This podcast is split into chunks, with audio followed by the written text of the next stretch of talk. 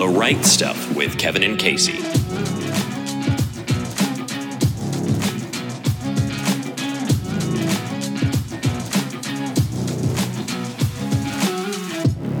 Episode 10 Is I the Center of Sin? Hey there, welcome to the Right Stuff podcast. I'm Kevin, I'm Casey. and we're here to talk about sin. sin. Why did I say that so excited? I don't know.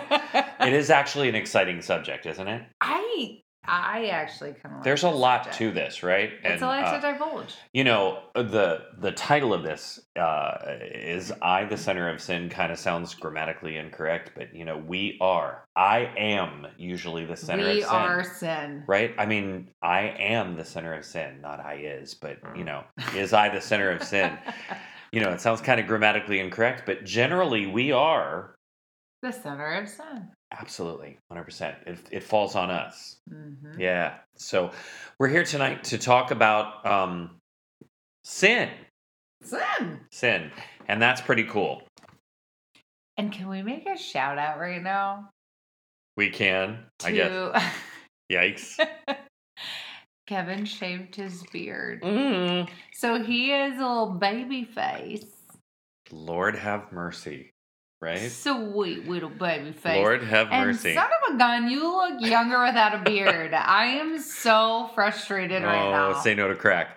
Um, Casey and I actually are doing uh, White Christmas at a dinner theater, and you know it's 1954, and I'm playing Bob Wallace, and Bob Wallace would have been a clean-shaven face in 1954. So I had to get rid of the beard, and I kind of felt like Samson the other day, like losing my hair on my face and lost all you confidence were in me. so y'all. It, It was so crazy. sad. He Yeah. walked around with his head down and like Wonka, like Right? Eeyore sadness. 24 years of having facial hair, and all of a sudden it's gone and it's clean shaven. Anyway, guy. it's all good. Let's get into sin. Let's get into sin, but first, uh, we're gonna we're gonna actually create our cocktail for this evening called the Saint Clement, and it's kind of a really yummy looking citrusy gin cocktail that kind of borderline martini in that sense, but um, Is it herbal? No, it's not herbal. Believe it or not, it's not like herbal. You know, you sound like you know what you're right? talking You know what about. you're talking saying- about when it's herbal. It's a very herbal tasting. Yeah. No. Saint Clement, he was a pope. Um, he was uh, third successor of Saint Peter and the first apostolic father. Uh, you know, in the in the uh, Eucharistic prayer, Linus, Clement, Cletus, Sixtus. You know, he he comes third, and that's kind of cool. A church father who had contact with all of the original apostles. And according to an old legend, Clement was banished to work in the stone quarries of modern day Ukraine. And after converting many of his fellow prisoners to Christianity, he was sentenced to die by being tied to an anchor and thrown into the Black Sea. Ooh, that is rough. That's rough. Holy cow. So, orange and, oranges and lemons, say the bells of St. Clements, begins an old English nursery rhyme about church bells in and around London. And the church in the jingle, it is speculated, is, is either St. Clement Danes or St. Clement Eastcheap, both of which are close to wharves where citrus fruit would have come in from sunnier climates in Europe, right? Consequently, there are three versions of a St. Clement's drink. Unfortunately, one happens to be out non-alcoholic, which we're not even going to remotely go there. But um, the other two involve London gin, which happens to be our favorite. Gin in Yeah. general, right? Gin in general. So, thinking of a church on St. Clement's Day is also appropriate because one of Rome's most beautiful ancient churches, archaeologically important to the city, is San Clemente. San Clemente. Right? And tell I feel us. like I did really well with that. You did. That was a good accent. Tell Thank us what the St. Clement has in it. So St. Clement has two ounces of gin, a Mm. half ounce orange juice, half ounce lemon juice, a teaspoon of sweet vermouth, and one lemon or orange. Wheel. Right? Optional. Wow, nice. Yeah. Do we shake this guy? This one you mix all the ingredients into a mixing glass or a shaker. So Ooh. either Okay, one. either way. Um, and then you, yeah, you strain it into a cocktail glass. This one shows it as um, a martini. Okay, that But sounds you could delicious. Put it, you could put it in just like a rocks glass Yeah. if you wanted. I actually think I'd prefer a martini glass because you know I'm a glass guy. It's all about the stemware. It is about the stemware, one hundred percent. stemware. So I'll tell you what, Casey and I are going to make our San Clemente or our Saint Clement, right? And we will uh, be back to talk about I in sin. Yes, right, Is I the sinner? right. You is the sinner. Is I the Right. The Right Stuff with Kevin and Casey.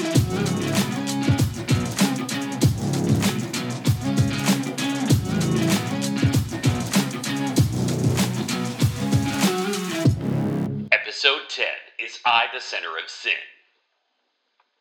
All right. So let's get into sin. Sin. Sin. Sin has actually been described at its most essential as always having I in the middle. Yes, it does. When we act like we are at the center of the universe and that it revolves around what we want or what we need, we sin. Yeah. Which, yeah, Yeah. I there's so many times where I am out in the world and I'm like I am so tired of everyone worrying about them and like what's important to them and they're not worried about anybody else. And it's so frustrating. And I'm not putting sin on everybody else, Sure. but you also have to think about like, oh wait, time out. We're all worried about what's going on with me Me, me, and me. worrying I, yeah I, and worrying I. then worrying about what's going on with everybody else Right. One of the things that we're here for is to to love and serve one another, right? Not Mhm. serve ourselves. That that becomes Mhm. very selfish, which unto itself can become a sin, right? And so um I tends to be the center of sin. yeah Granted it's in the center of the two letters, so it's perfect analogy. But sin is one of those odd things that we we Catholics might look at differently than some of our non-Catholic brothers and sisters, right? yeah. um, sin is a big deal. And I know a lot of my non Catholic brothers and sisters, when we get into this conversation, sin is sin, right? Sin, sin, Mhm. sin. If you do something wrong, it's sin. Um, no matter what Sure. you do, it's sin. You could murder somebody or you could tell a lie, and sin is sin, right? Um, in my arsenal of knowledge, I have a feeling if I told a lie and or I killed someone, those are two very different degrees you would hope of sin, right? you would hope Yeah. and you would think Yep, I think so. Um, but some people don't look at it that way, right? And so uh, sin as a Catholic means we're basically turning away from God. We Mhm. choose us, we don't choose God. We choose ourselves. We choose the I that happens to be in sin and turn our backs on God. well Right. yeah because you're putting your own interests ahead of anyone else around you Right. so in turn you're putting your own interests ahead of god right Right, right. you're not listening to god god's wants and desires for you For or you. for you, or for anyone else Right, right. It's about me. mm-hmm. I am the center of that that conversation. So, and P.S. This this San Clemente is it's good, isn't it? I like citrus and I like gin. So I know. yum. Okay. Uh, little commercial message there for the I- San Clement. And back to our whole topic, like I will say though, a lot of us do have the me approach Right. first, like Right. the me first approach is Right. what I'm trying to say. Like a lot of us do have that, Right. and that's not that's not abnormal. No. No. So just like I just want to say to those people that are like, "Oh my gosh, I think about myself a lot." Like, no, that's not abnormal. No, and it's not abnormal. And you think about like you know when when Jesus like condenses all those commandments into two. The second one he says is love your neighbor as yourself. Right. Mhm. So he's telling us we do need to love ourselves. It's not like we, you know, we need to completely uh, void ourselves from anything and completely live for everyone else because we do have to take care of who we are and or we can't take care of someone else, right? Mhm. Think about the fact that when you're on an airplane, doesn't the air uh, the the the steward and or the stewardess say to you, slip the mask over your face first so you can take care of somebody else. You have to take care of you as well That's as so other true. people, right? That's so so true. um, there's nothing wrong with doing that. That is not a sin at all. the whole point is is sin is when we turn our backs on God and we don't listen to God's word in our lives and do things that only serve us and not him at all. Yeah? Yeah, I mean, it's a sin is more of a heart condition, Yeah. right? Yeah. That, that exists in you where you either your heart is saying that's bad or it's okay, or your heart's not even your heart's just like indifferent. Right. Or am I like way off where it's like Samsonite? 100%. You're way off. right 100% um yeah and you know there there are uh, from a catholic perspective there are a lot of different varying degrees of sin and some actually are worse than others not all Mhm. sin happens to be the same right um, we tend to categorize them into two uh, venial sins and mortal sins Mhm. right and the venial sins tend to be lesser sins, things that don't necessarily separate you from the love of God. They're just things that you shouldn't do, Sure. right? They're things that you definitely shouldn't do. Like gossiping. Right. Or Or telling a white lie to not hurt someone white else's lie, feelings, right? How does this dress look on me? Oh, you look fine. Yeah. Right? Exactly. Or, uh, oh, you called at the wrong time. I just sat down to dinner while I'm reading my newspaper, right? sure. Am I the only old person who reads newspapers? Yeah, probably. Okay. So I'm reading the I don't internet. even get a right, right. Okay. There you go. Okay. So, uh, you know, those are the little things that we shouldn't do, but we do them anyway. right. Right? They're they're not good to do, but we do them anyway instead of honestly saying what it is that we that we're doing or that we need. Um, then then we look at things that are mortal sins, things that uh, separate us from the love of God. And if we look at that root word for mortal, mort means death, right? It means your sin die, uh, your soul dies because you've you've done something to completely separate yourself from God, Mhm. right? It's it's deadly sin. Uh, what do we think about when we think about deadly sin? Uh, separating ourselves from God, meaning that someday we may not end up being with Him in eternity, and that is a really, really scary thought, right? Of course it is. Yeah. Um, I think That's that. the definition of hell. R- Amen. Yes. I mean, yeah. Eternal separation from God. yeah, that's, the definition of hell. It's the scariest thing on the planet, yeah. right? And and in eternity as well, I guess, right? If we, if we look at it absolutely. from that from that viewpoint, but um, yeah. So every sin is not the same sin in the Catholic Church. There are things that are minor sins and things that are major sins, right? And we can't classify them all the same. I have a lot of friends who are non-Catholics that literally say, you know, sin is sin no matter what you do.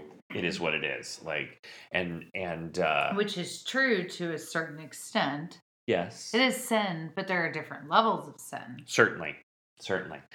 Um, I think that uh, one of the things that we might want to like address and that we might want to talk about is uh, how do we react to sin? How do we how do we counteract sin? Where do we go from there, and how do we fix it? And Mm. can we fix it? And and all of those things. So We can. we can. The good news is we can, right? Um, you know, uh, the beauty of the Catholic faith is the fact that, you know, we have a chance to go to this beautiful sacrament that we receive called reconciliation, right? Mhm. Okay, so we've done this thing that might offend God.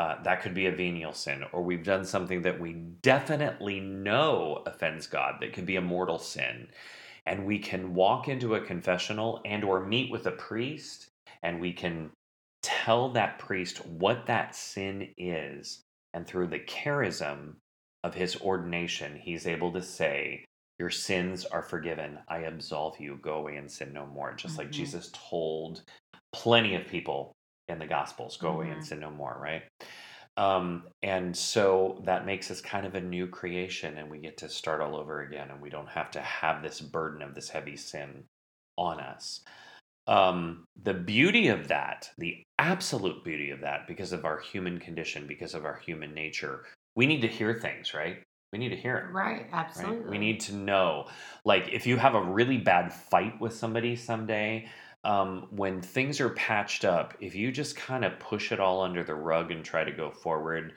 uh, do you honestly know if things are okay? No. No, you might not know. Um, but if one person says to you, I'm really sorry, and the other person says, I'm really sorry too, you know, we didn't, you know, you get to that point where you actually physically hear those words and you know that you can move forward, right? It's the same human condition that we see when we're talking about sin. It's a chance for us to be able to recognize what we've done, say that we're sorry, and be able to move forward, right? And sometimes you just need to say things out loud, Yeah, we need to hear them. right? And and I mean, think about that. It's not saying that um, reconciliation is a time for therapy. That's not what reconciliation is about. But at the same time, there are certain things that you do need to get off your chest. Sure, If there is pure contrition there. right. And it, it's a therapeutic way for you to put out there, like, hey, I know this is wrong. I and I'm sorry for this, and I can't I can't forgive myself until I know that I'm forgiven Right. and hearing those words from someone else because i mean a lot of people you know they're like well not trying to get into a whole reconciliation conversation but at the same time like a lot of people are like well why can't i just say that to god you can say that to god Yeah, but of course there's you can. something in that with hearing back you are forgiven Right. there is such grace in that A beautiful grace. Mhm. Um, it also pushes forth our accountability Mhm. for the things that we're actually sorry for, absolutely right? Because once you put it out there in the universe, hey, this is what I'm doing wrong, Right. you're going to think twice about Right. that when someone else knows that you're doing something. Correct. You're going to think twice about doing it the next time. Don't do it again. Yeah. And even if we do, that doesn't mean it can't be forgiven, right? Mhm. Um, we're gonna we're gonna we're gonna be able to, or we're probably gonna do some of these things again, right? of course. One of the things that is We're a human. that is a human condition uh, with us um, ever since the fall, ever since uh, uh, Adam and Eve chomped down on that apple, right? Um, there's been this thing that we have a word for in the Catholic Church called concupiscence, right? It's a big fat twenty-three dollar word that means our inclination to want to sin. It's a big word it's a big word. concupiscence. Um, 10 but points for that word. the the interesting thing is, uh, God knows about it, right? he, know, he knows everything. right. There's no I mean, escaping. There's no escaping the the concupiscence. We know that it, it's a part of who we are as humanity, and we're going to find a way to do everything we can to be as good as we can, but we're still going to fail and we're still going to sin. Right? There's concupiscence that that is that is in, imbued into all of us because of that fall. mhm. Um, also, uh, when we think about sin, um, what classifies a sin, Casey? Do you know? Like, there are three things that that make a sin.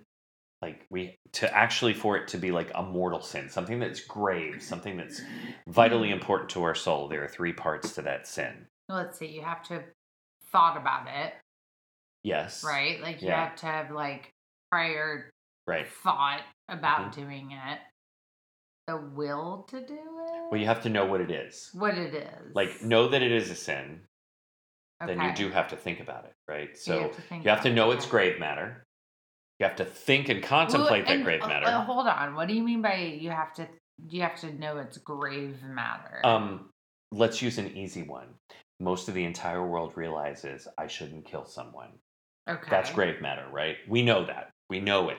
So it's kind of like a moral, Yeah, yeah. It's a moral like issue. morally, Right. you know this we we know that we shouldn't cheat on our spouse, right? okay. Right. Those are things that we know that are grave matter. They're they're important and they're mortal to our soul. They could kill us or kill our souls if we do these things, right? So we have to know it, and then you said it. We have to think about it, right? and then you have to do it. Then you actually have to do it, right? You actually have to do it. Those are three really important things um, to make a sin mortal, where you'll actually turn your back to God, turn yourself away from from the face of God, and you're the one who walks away from His love.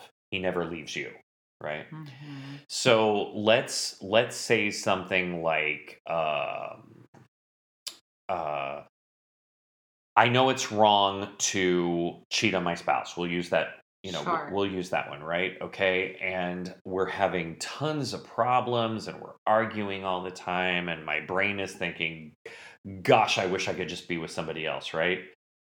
And I never am. So is it a sin? Well, yeah, because things that are in our heart and our head can be a sin. But I know it's grave matter. I've thought about it, but have I actually done it? No. Mhm. The third part of that isn't in play. Mhm. That means it could be a venial sin. It could be something that's that's lesser matter, not grave Sure. matter, right? Um, uh, let's take that same situation and say I'm having a lot of problems with my spouse. We're arguing all the time. I'm thinking about like hanging out with somebody else, having an affair, and then I actually do it. Then what happens? Does that change our equation? Yeah. Yeah. Yeah. All three of those things are now in play. And that means I have committed a mortal sin. I'm aware of it. I've thought about it and I've actually done it. Mm. Right? That's hard. Yeah. That's hard. Um, let's take that same loophole in an interesting place. Okay.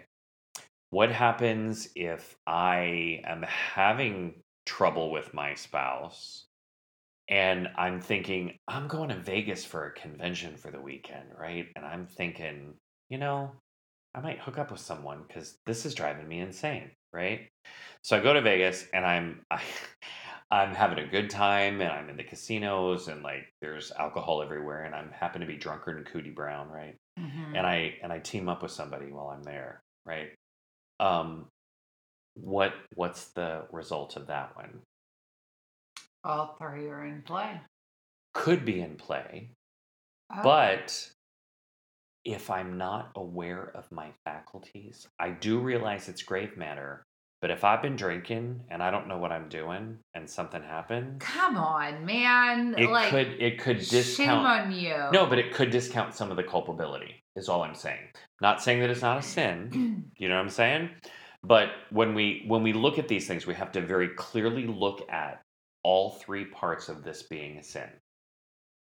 And sometimes there are things that lessen our culpability. okay. Does that make sense? I understand. Okay. Um, I'm still not happy with you right now. Well, it's- it is what it is, right? It is what it is. That's why you don't stop drinking. I'm just kidding. No, I understand. But, but all I'm saying is very clearly when we're looking at sin for it being mortal, something grave, we have to you realize have to it's grave right matter. mind. You have to contemplate it, and if you're not in your right mind, you're not contemplating it, right? Sure. Um, and then you actually have to commit it. But you like, have to do it. I mean, come on though. Like you would have been contemplating it before. Wait, let me give you another example.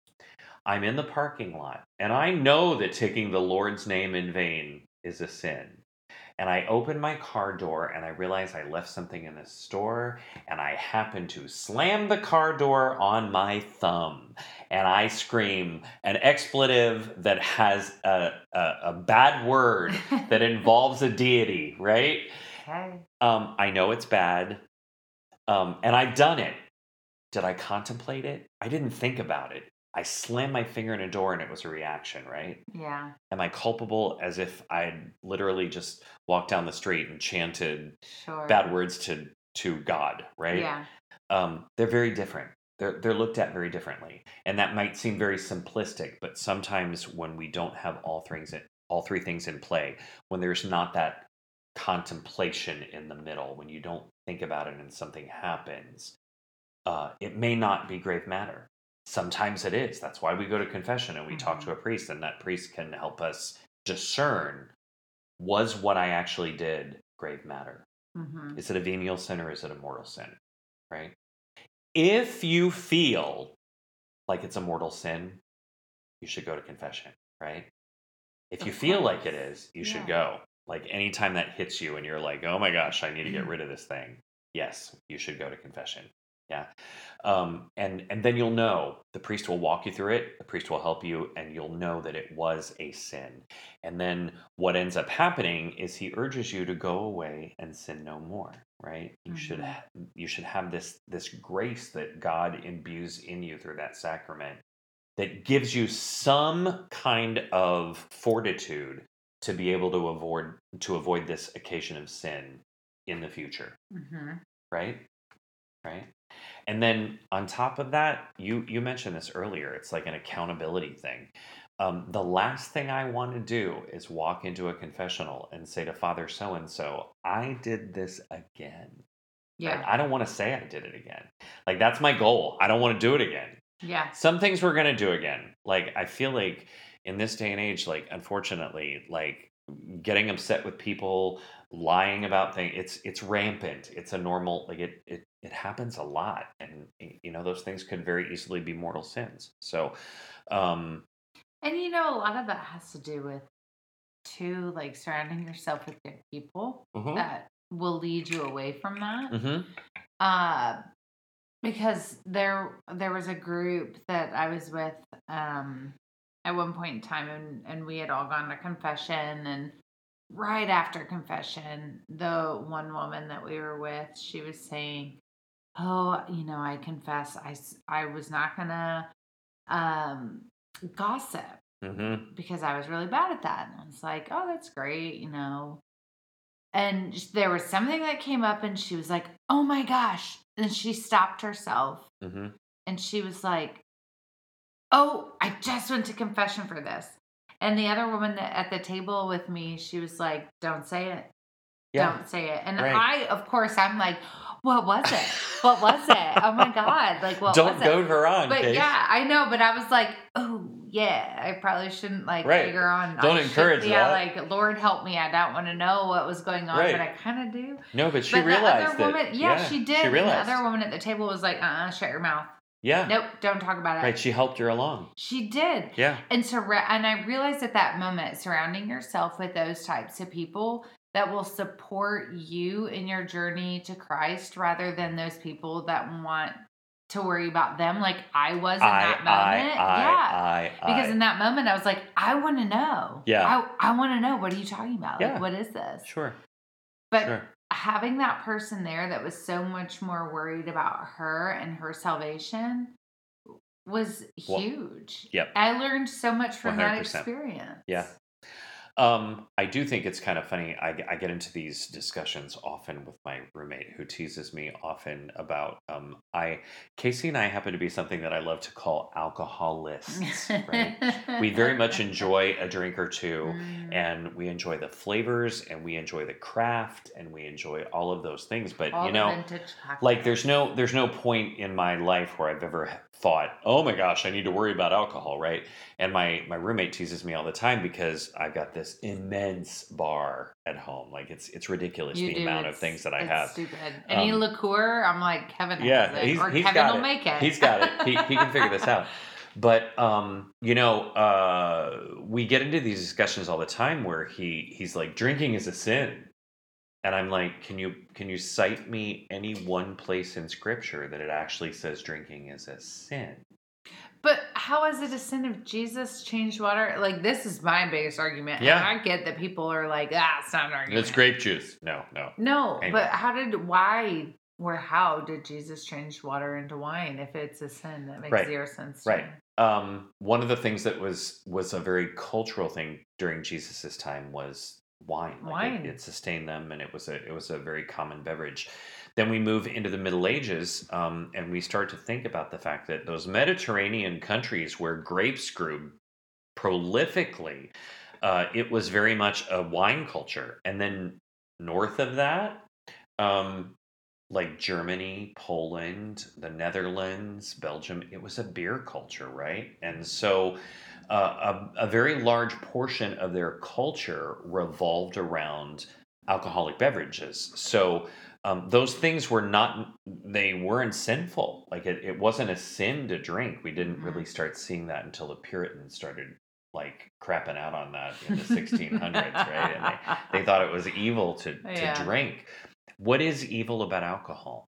Uh, alcohol can tend to Taking over your right your personality. your personality. it can it can make you do things you shouldn't. correct. Uh, if you tend to drink too much and spend too much money on alcohol, and then you can't pay your bills, it's like gambling. right? Any any one of the Gambling, like anything in excess. right is a sin. Right. Because you're you are now changing that into being your idol or your god or your Right.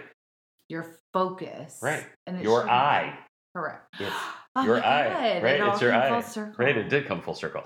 But I, I think it's funny that like there are a lot of uh, faith traditions that basically condemn alcohol. You know what I mean? Mm. And Yeah. and I actually saw something not too long ago. Uh, there was a, a children's like a, a a children's handout that was sort of a one of those things that you use in like Sunday school that you color and it had the Why uh, did you have the well, I, I just saw like I was reading through school? No, no, I was reading through some things and it just kind of made me laugh because the the graphic was for a non-Catholic Sunday school situation for children Oh, and it talked about how they were at this wedding and uh, Jesus turned water into grape juice. And Jesus didn't turn water into grape juice. Mm-mm. Jesus turned water into wine, right? And so He we did. we we have a lot of these non-Catholic faith traditions that have this this uh, vehement uh, fortitude to say alcohol is evil. Alcohol is not evil, right? No. um, go back to the wedding at Cana, right? And what happens? Uh, Mary and Jesus and some of his friends. Like she was the first guest. Mary was the most Yeah, important. because she got a plus Plus 13. 13. Her the only 13. person that I've ever known to get a plus Right. 13 on you're, a wedding invite. You're lucky nowadays to get a plus one, but like a plus 13. So they go to this wedding, right? And um, things are going amok. They're running out of wine, right? And Mary says to Jesus, Hey, you got to fix this, right? And he's like, Woman, what am I to do? And my time has not yet come. And she calls the, the stewards over and she says, Listen to whatever he tells you, right? And then we we see the story about where he changes the water into wine, and the wine steward, the head wine steward, tastes it, and he says, um, "You know, usually the the the the the people serve the best stuff to the guests first, and after Mhm. they've had their fill, they serve things that are inferior." What is that implying? Like when you first start drinking, we you serve the best stuff first and Right. then the crap stuff last. once you start not being able to taste it because your yeah. your senses are slightly impaired, yeah. the bad stuff comes out the inferior stuff but this stuff was better than what they started with right so the wine steward himself was saying people were kind of slightly schnockered maybe just a little bit Mhm. yeah? Um, implying that jesus himself was there amidst all of this happening. It was a celebration. It's something that god gave his people to be able to help celebrate. The drink is a beautiful thing sometimes. As you earlier said in excess anything can be a bad thing right? In moderation it's it's not a bad thing Mhm. at all. So um for all of my friends who grew up in a non-catholic faith tradition that say that drinking is bad bad um it is not sinful it is not unless you take it to the excess Mhm. if if it causes you to abuse a spouse or your children if it causes you not to pay your bills because you're spending too much money on alcohol if you show up to work drunk yeah those things are are That, sinful that, yeah, right and they can be mortally sinful correct. right um but in in general it's not a sinful thing right Mhm. um, I often receive a lot of flack from people for saying that sometimes I think it's difficult uh, for the normal person who happens to be Joe or Jane Schmo Christian, who is a good human being, to actively commit a mortal sin. Right? Mhm. That that means you have to know it's bad, you have to think about it being bad, and then you actually have to do something bad, right? Sure. I honestly think that most people with a formed conscience might know that it's bad and they might even think about it being bad, but most of the time people don't do those things because they Mhm. are bad. You know what I Mhm. mean? And we just don't go ahead and commit them, Sure. you know? So, It is a lot easier to do a mortal sin the further away from the church that you get. correct. And then the further away from the church you get, the more the easier it is to do mortal sin. Yeah, of course. And it. I think it goes back to the fact that like you are the company you keep, and you just said this earlier. If you're around people, if you're around a church family, if Mhm. you're around a church community, if you're constantly in church every week and you're hearing the gospel message of Jesus, Jesus Christ and trying to do the right thing all the time, um, it's going to keep you closer to not committing sin Correct. than if you fall away from that and uh, you don't have a moral compass. Yeah, because. I mean, personally, I, I went through a phase where, you know, it it is such a spiral, yeah, right? Because Yeah. I feel like a lot of that's the devil coming in, and you just start spiraling. And I went through years of I had fallen away from the church. Now I always considered myself Catholic. right. I always loved my Catholic faith, and when things went wrong, I clung to my Catholic faith. However, people I was hanging out with, they weren't they weren't holding me accountable to my Catholic faith Right. and weren't holding me accountable to my sins. So, you know, it was a big spiral and Right. I and I was unhappy. Yeah. Um, I know that even in some of the some of the company I keep occasionally, um, I'm friends with a ton of different people. I do a lot of theater. I do a lot of music stuff, and you know there are there are people that I'm around oftentimes that are folks that haven't gone to church since they were like Mhm. kids, right? Mhm. And so I feel as if, and I don't mean this in a judgmental way, sometimes their moral compass might be slightly askew because the world affects them. You know, they're affected by the world and, and things around them, and they have a very different viewpoint on how they assess right and wrong. Well, they don't have that to- one center point. Right. Think about that. Right. You know, like when you have that one center point that you go back to every single week and your your week revolves around that, Right? you have that center point. Right. When you when you don't have that, you spiral out of control because you just don't have something to ground you every single week. Right. And it happens very easily. It happens quicker and more easily than most people think it could happen. So let's let's kind of recap a little bit here as far as sin is concerned. Uh, there are basically, in the Catholic viewpoint, two kinds of sin: venial sin and mortal sin. Venial sin meaning something less serious. Mortal sin, mortal sin meaning something gravely serious, and mort uh, being the prefix to make us understand that it's deadly sin and it can actually kill your soul and separate you from God Mhm. in eternity, which is the scariest thing ever, right? Mhm. That definition of hell. Yeah. And then we also have to look at the fact that sin comes compartmentalized in three different degrees. You have to understand its grave matter and know it. You have to contemplate that grave matter and think about it. And then you have to actually execute that grave matter and do it. Um, so, for those of my friends out there that have always thought sin is sin and no sin is different than any other, um, the seed of thought is think about what we've just talked about. Think about what we've just said and understand that there are going to be things out there in this world that are way worse than others, right? Some Mhm. things that are way worse than others. And Mhm.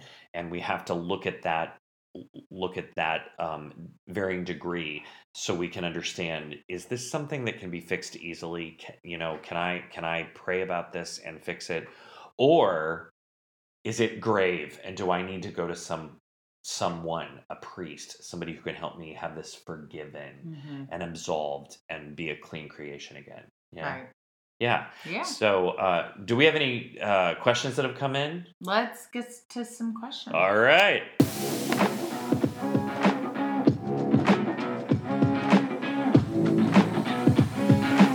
The Rite Stuff with Kevin and Casey.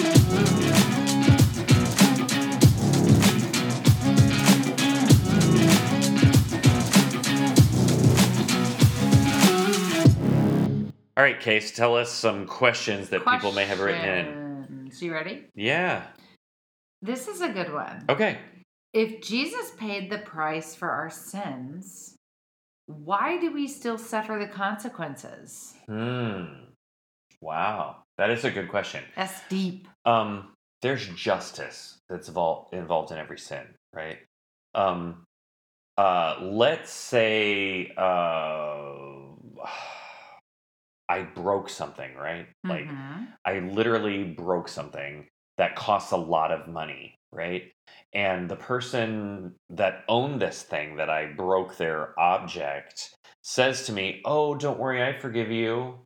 Um, does that fix the object? Is it they're they're going to be out something, Sure. right? I need to fix it somehow. I need to replace it. Mhm. The forgiveness is a beautiful grace that that person gives to you, but that doesn't mean that something doesn't need to be done to fix it, to mm-hmm. complete it, to bring it back to where it was, right? right. As best it can be. So there's justice involved in that question in some way, shape, or form. Jesus did pay the price for all of us, and that allowed us to be forgiven and to reconcile ourselves back to being perfectly good friends with God once again.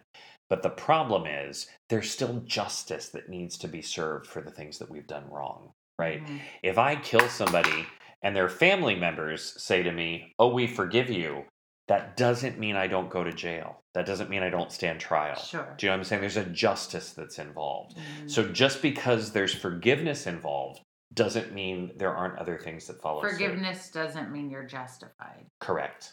Correct. Does that make sense to you? Absolutely. Okay. Okay. Yeah. Cool. Next question. Did we all inherit sins from Adam and Eve? Mm. Actually, we did. Right. So in the in the garden, when God created Adam and Eve, they were perfect. There was nothing wrong with them. Um, they would never have sinned. They would have lived forever. They would have never died. We were never supposed to die initially. Right. Death is a death is a complication of sin. Right. We we age. We get old. All of the things that happen to us, the infirmities that we get, are are because of sin. And Adam and Eve were never supposed to die. They were never supposed to sin. They were tempted by the devil. Um, he actually got his foothold in. They ate the apple. They suddenly had knowledge that God had, and they saw themselves as naked and they realized there were things that were bad. So we, as a human condition, have all inherited that sin from Adam and Eve in our bloodline. It's in our DNA. It's who we are. And we kind of talked, we touched on this a little bit earlier about concupiscence. Um, because of our free will, God knows that we have this inclination to sin. He knows it, right? And because He knows that we have this thing, He loves us so much and is so full of grace and mercy that He had a way, He had a plan to be able to fix it for us so we could still be in His good graces and be with Him forever, hmm which is a way cool thing to think about. Sure. Yeah. Yeah. So yes, we we actually have all inherited that concupiscence and that that inclination to want to sin from Adam, Adam and Eve. hmm Yeah, original sin. We all have it. The next question is How does my personal or private sin affect others? Wow. That's my favorite question ever. All right. Seriously, that's a good question. Dig Okay. in. Okay, so um, one of the things that is really uh, an interesting thought between Catholics and non-Catholics, you know, I have so many, so many non-Catholic friends. They're, you know, Jesus Christ is my personal savior, and like, I don't need to go anywhere. I just need to go to Jesus, and I need to ask Jesus for forgiveness. And do you think Jesus is going to forgive you? Of course he is. If you ask for it, he's if you're if you're contrite and you really are sorry for something, um, you he's going to forgive you, right? Um, but the whole point is is sin is a communal thing. It's not an individual se- thing.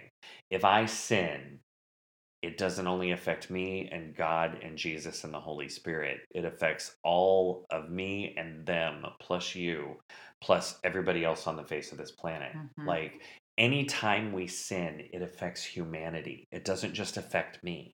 There's nothing personal about sin, it's communal, which is why when someone is forgiven for their sins, the heavens, uh, the angels in heaven rejoice because one sin has been forgiven, right? Um, why would they rejoice for that unless it helped everybody and Mhm. everything, right? It's good for you, but not only is it good for you, it fixes everything that we have done wrong with the community. It's it's a it's a very corporate and communal thing. Sin affects everyone and everything.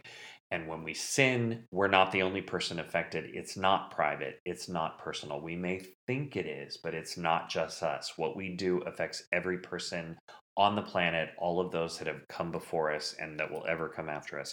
But when we fix that sin, when we're reconciled to God and we're back in his good graces, the heavens rejoice because we've all we've also fixed the communal system. We've we fixed all of humanity in Mhm. that sense. And it's beautiful. Mm-hmm. Yeah, it's not just us. We can't ever think about sin being something that I do and no one's going to know Sure. because we affect things. Think about the fact that, like, uh, I think we've told this story before, but um, when Mary Mac tells the story of like the gossiping, and the priest says for her penance, go up to a hillside and loosen the the the feathers from a pillow, right? And they blow Mhm. everywhere, and then the penance is to go collect all the feathers. And you think about how do I collect all those feathers? Some have blown off in the wind.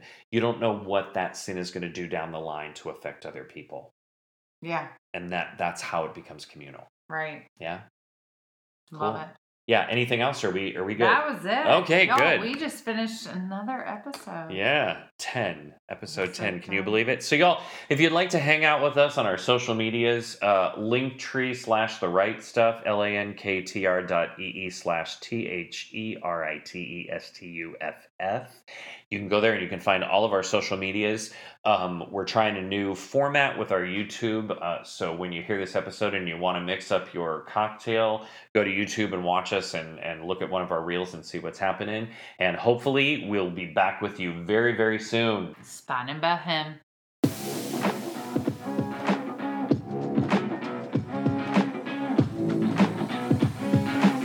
The Rite Stuff with Kevin and Casey.